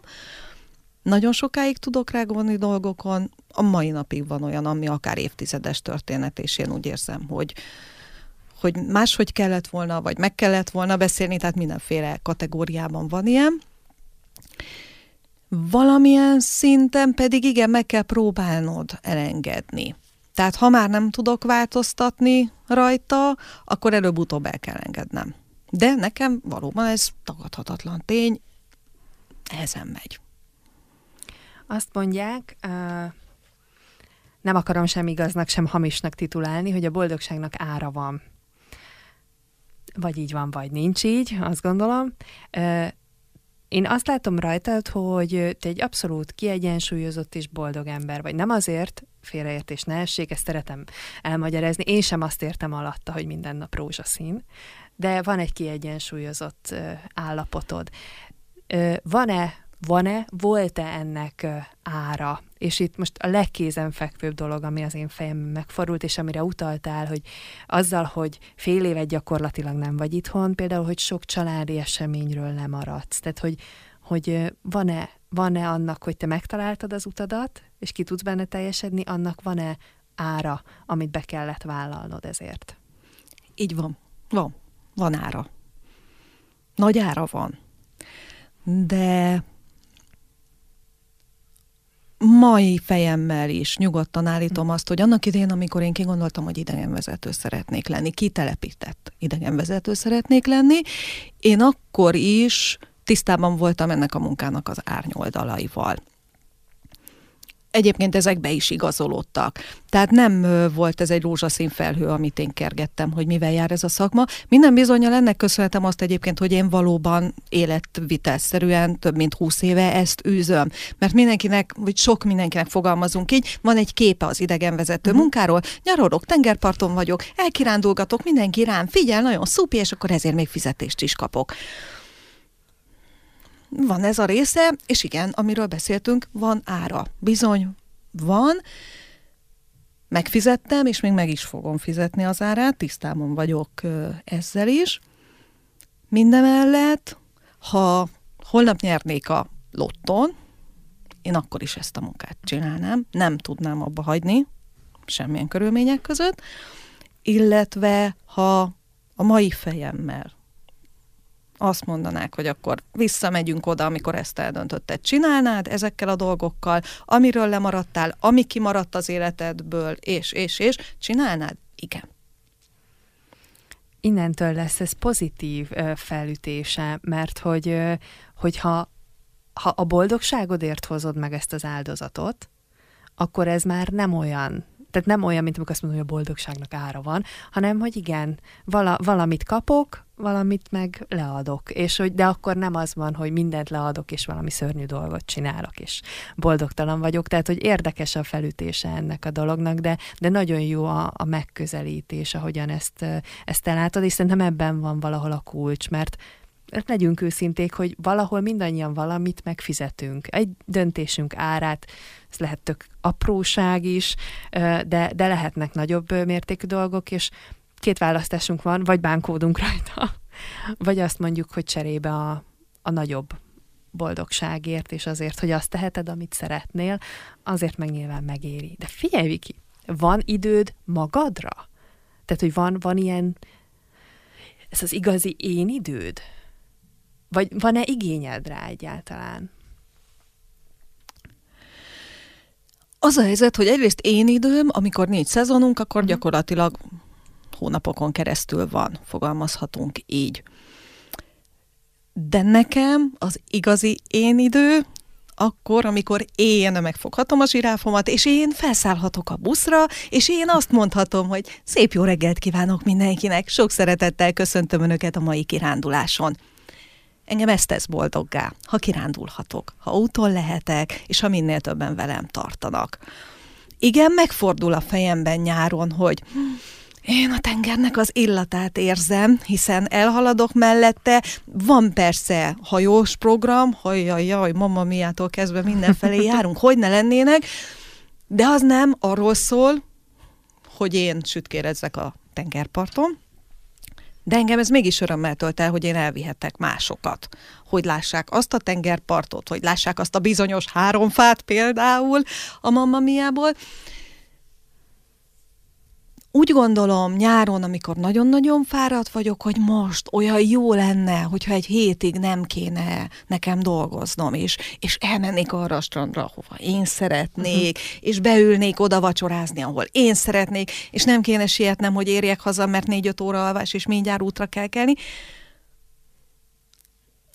Ellenben volt egy olyan eset, amikor volt egy rövid kihagyás, és ez megtörtént, belebetegedtem. Beteg voltam. Tehát igen, túlzás nélkül állíthatom nekem az én idő, hangsúlyozom, ez amikor mehetek és kirándulhatok. Tudatos vagy, vagy spontán? Többnyire spontán. A munkámban vannak dolgok, amiben tudatos vagyok. Például én halálosan komolyan veszem a munkámat. Ezt a kollégák tudják megerősíteni. Számomra nem létezik olyan elfogadható magyarázat, amiért egy kirándulás az én szerintem nem tökéletesen zajlott le. Nem lehet rossz kedvem, nem fájhat a fejem, és nem történhetett velem olyan rossz, ami miatt aztán majd nem élvezi azt az utazást, az a 70, 80, 150, 50 vagy akár 5 ember, aki életében akkor egyszer abban az időben velem tartott. Nincs olyan. Tehát ezt véresen komolyan veszem. Igen. De mindezt úgy kell csinálnunk, hogy ez spontánnak is tűnjön. Kirándulláson, utitás rajtam nem érezhet feszültséget. Uh-huh. Akkor sem, ha az vagyok a saját kis dolgaim miatt, vagy esetlegesen, hisz erre is volt már számtalanszor példa, az út során fennakadó probléma miatt is lehetek én nagyon feszült belül magamban. De az örök szabály, hogy ezt véletlenül sem veheti észre senki. Volt bizony olyan eset, amikor éppen a metórák felé haladtunk, azt hiszem ez egy jó példa lesz, hogy így érteni fogod, és a, és a hallgatók is. Metórák felé tartasz, 40 fok van, 76 fős autóbusszal utazol, emeletes busz, tudni kell, hogy nem nagyon van 76 fős. Lehet, hogy most a számra nem jól emlékszem, de körülbelül 76-os volt. Nagyon sok 70-es van, nagyon sok 71-es van, 76-os egy van. Te utazol. Beszélek a mikrofonba, minden tökéletes, és mivel régóta dolgozom a mellettem ülő buszvezető kollégámmal, látom az arcán, hogy valami baj van. Én ugye be kell fejezzem a mondandómat, minden körülmények között be fogom fejezni, és ő közben már jelzi, hogy gáz van a busszal. És ha ő nekem azt jelzi, hogy gáz van a busszal, én azt nem vonom kétségbe. Tehát ez is egy örök szabály, övé a kormány, enyém a mikrofon. Én százszázalékosan bízom abban, amit ő és ahogy csinál az autóbusszal, cserébe ő pedig abban kell, hogy bízzon, hogy majd én koordinálom ezeket az embereket, akik velünk tartanak. Vele egyébként fantasztikusan jól megy ez a dolog. Lényeg, hogy jelzés leadva, jó, mutatom neki, semmi probléma, nyugodtan állj félre. Én addig mondom a mondókámat el is mondom a kedves vendégeknek, egy picit félrehúzódunk, mert valami műszaki gond van az autóbusszal, ezt a kollégám ellenőrzi, és akkor utána várhatóan hamarosan folytatjuk tovább az utat. Hát nem folytattuk tovább. Hamarosan az utat, a tesszáliai síkság közepén, mondom nektek a semmi közepén, gyakorlatilag a jó erős 40 fokban kiderült, hogy valami nem vagyok műszaki ember, valami olyan kütyű romlott el a buszunkban, amit a. Nem lehet most beszerezni, majd a témból kell hozatni ehhez az autóbuszhoz. B. Nem cserélhető a helyszínen, tehát nekünk egy másik autóbuszt kell találnunk. Ez azt hiszem mindenki átérzi, ez hatalmas nagy baj. Véresen komoly nagy probléma. Ezt nekem spontán meg kell oldanom. Ott van mögöttem 70x ember, akik nem érezhetik, hogy most baj van. Nem mellesleg mi tudjuk, hogy főszezon van, még nem létező autóbuszúton van, nem, nem fogunk találni 76-ost könnyen. Senkit nem hagyhatunk a buszon, igaz? Kisebb buszokat találok, nagyobb nincs, akkor éppen nem létezett még nagyobb, tehát telefon. Kollégámra rábízom, te telefonálsz, enyém a mikrofon. Innentől kezdve azt hiszem körülbelül kettő-két és fél óra volt, amíg én beszéltem a mikrofonban, mire sikerült ö, olyan busz találnunk, mire az a busz meg is érkezett. Egyébként elindult, és valami defektje lett, úgyhogy vissza kellett menjen kereket cserélni. És ö, egyetlen egy gyenge próbálkozás volt arra vonatkozóan, hogy akkor mi most mennyit fogunk visszakapni a pénzünkből ezért a problémáért. Hozzáteszem, én az arcomat adom ehhez a dologhoz ilyenkor, ha bármiféle probléma van, én azt hiszem, hogy a hitelességünknek ez alapja. Tehát én nem csak a mikrofonba beszélek, és egy emeletes buszon ők nem látnak engem, ugye, csak hallanak, hanem mondom, hogy most leteszem a mikrofont, és feljövök, hogy megbeszéljük. Fontos számomra, hogy valódi kontaktus legyen a velem utazókkal és köztem.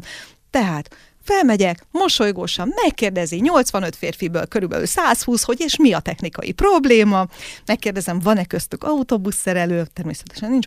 Na látják, pont annyit mondana, mint egyébként nekem. Nem tudom, nem tudjuk megszerelni. Van egy görög neve ennek az alkatrésznek, ami elromlott. Ha én ezt megmondom, egyikünk sem lesz előrébb. Ellenben, amíg megérkezik a buszunk, amivel folytatjuk tovább ezt az utat, addig most olyanokat mesélek, amit máskor nem szoktam a többi meteóra kiránduláson, hiszen máskor nincsen rá időnk és spontán elmesélsz két órán keresztül mindenféle olyan dolgot, amivel eltereled arról 76 embernek a figyelmét, hogy 40 fokba klíma nélkül egy átsorgó autóbuszban tölti az idejét, és nem mellesleg olyan szigorú idegenvezető van, hogy nem lehet leszállni dohányozni egy autóút közepén, mert az aztán tényleg életveszélyes lenne.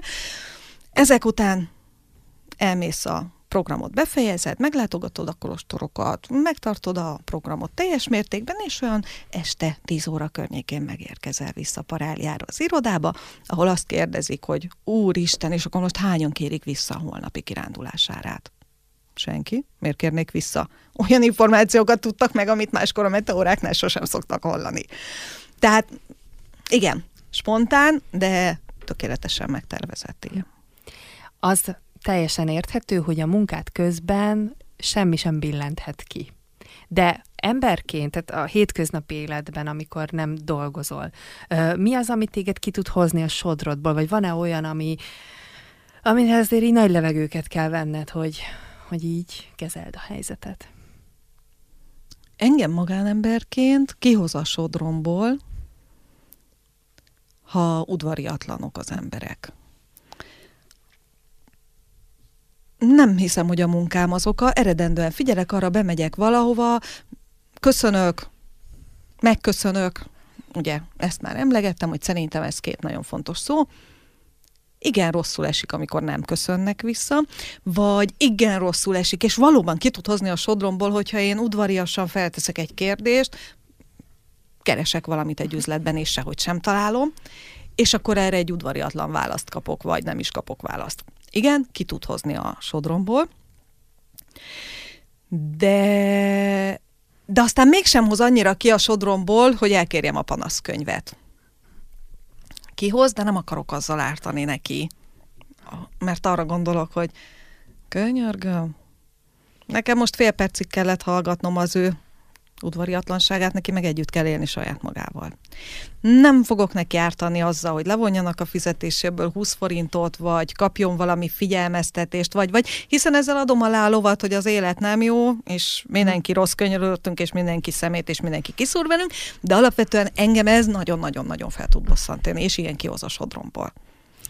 Önismereti kérdések következnek. Mi a legnehezebben kezelhető tulajdonságod számodra, tehát magadnak? Nagyon érzékeny vagyok. Nem tudom, hogy ez kezelhető egyébként. Igyekszik az ember, de kettős dolog. Ez pont annyira jó, mint amennyire rossz tulajdonság. Én azt hiszem. Meg lehet próbálni egy kérget vonni magad köré, de akkor odavész minden. Mi a legjobb? Mit szeretsz magadban a legjobban? Mindig tudok mosolyogni. Azt hiszem ezt. Van-e mottód az életre? Igen, elmúlik. minden elmúlik. Amit említettem nektek, egy szó ez az elmúlik, de, de ez rengeteg sok mindent ö, takar. Tehát úgy kell megélned a jó dolgokat az életedben, nem fog az sem örökké tartani, el fog múlni. Tehát akkor értékeld, nagyon-nagyon mm. értékeld. Most banálisnak hangzik, de értékeld azt a madárfüttyöt, meg azt a napsütést is, mert, mert elmúlik. Ö, ugyanígy a rossz dolgokban erőt ad, hogy tarts ki, mert elmúlik. Tehát értékelnünk kell mindig az összes jó dolgot, ami történik velünk. Igen, abban a pillanatban azt kell mondani, hogy igen, én most nagyon-nagyon fáradt vagyok, és nem akarok kirándulni menni. Ma, ma nem, ma kivételesen nem, mert elegem van. Régi, ez elmúlik, lehet, hogy egyszer öregasszony leszel, vagy történik valami a világban, vagy nem lesz lábad, bármi, és nem kirándulhatsz többet. Tehát örülj neki, milyen szerencsés vagy. Most menj, és akkor már el is múlt az a rossz kedv, amivel neki vágtál volna. Érted, hogy mire gondolok? Igen. Tehát ugyan egyetlen egy szó, de számomra minden benne van. Nincs rajtam tetoválás, mégis ha, ha lenne egy egyetlen egy fix dolog, ez az elmúlik. Igen. A jó és a rossz dolgokkal együtt. Mi segített, mi segít az utadon? Ö, elsősorban tulajdonságokra gondolok, olyan tulajdonságokra, amelyek, amelyekről esetleg azt gondolod, hogy tehát erre úgy mindenkinek szüksége lenne a, az életében, hogyha ha a most érkező generációnak a kis tarsójába belepakolhatnánk, akkor te mit raknál bele, hogy téged ezek nagyon segítettek, és hiszed azt, hogy ez, ezt mindenkinek segítene? Empatikusnak és segítőkésznek kéne lenni mindenkinek a másikkal. Ez egy nagyon-nagyon fontos dolog, és fáj a szívem, amikor azt látom, hogy ez nem így van. Nem vagyok egyébként liberális, sőt, mondhatni én, bár a látszat nem ezt mutatja, de én egy elég konzervatív és, és régi módi lány vagyok. Nekem a régi értékek a mai napig azok, amik fontosak, azokkal ö, tudok ö, együtt élni, tisztelem a körülöttem élőket, legyen ez a családom, legyenek ezek a velem utazók, vagy bárki, aki szembe jön velem az utcán. Tisztelem azokat, akik rászorulnak bármiféle segítségre, nem ítélkezem fölöttük, és ezt szerintem hasznos lenne mindenkinek megtartani. Iszonyatosan fáj a szívem azokért, akik bármilyen módon ki vannak szolgáltatva másnak, legyen ez például jelen esetben ezekben a mínusz akárhány fokos éjszakákon megszakad a szívem azokért az állatkákért, akik legyen az egy kóbor cica, macskásnő vagyok egyébként, mindent szeretek, de az én életformámhoz csak a, a macska passzolt. Tehát legyenek ezek a kóbor macskák, kutyák, tücskök, bogarak, de például kokáért sajnálom a két kacsát, aki a pláza mögötti murvás parkolónál úszkál, mindenki lefotózza, mindenki felteszi, és mindenki szíd mindenkit. A pártokat, az aktuális vezetést, azt a hülyét, aki nem csinálja, Kinek jutott eszébe, hogy az a nyomorult két szerencsétlen kis kacsa, az hogy kerül majd vissza esetleg ide a palotavárosi tavakhoz? Azt a két darab kacsát. Valaki odaszort nekik valami kis magocskát rákcsálni valót, ne adj egy kis kenyérbe lett bármit. Nem. Nem figyelnek körülötte élőkre az emberek, és itt nem csak az élet, az emberi élőlényekre gondolok, hanem úgy általában mindenféle életre. Legyen ez például a kokáért az a fa, aminek letörik az ágát, mikor sétálok az erdőben, és azt látom, hogy ember törte, nem vihar volt éppen, nem. Tehát az, hogy odafigyelünk a másikra, mindenféle minket körülvevő életre, szerintem nagyon-nagyon fontos. Én igyekszem így tenni. Mindig azt gondolom, hogy többet kéne, és, és, és, és, és még máshogy kéne, de hát sajnos nem fogadhatom be, bármilyen szeretném az összes kóbor állatkát, de például okáért mindig van a táskámban valami kis száraz elemorzsihez, az, amit esetleg el lehet szórni, hogyha egy rászoruló éppen arra jár. Mire vagy a legbüszkébb?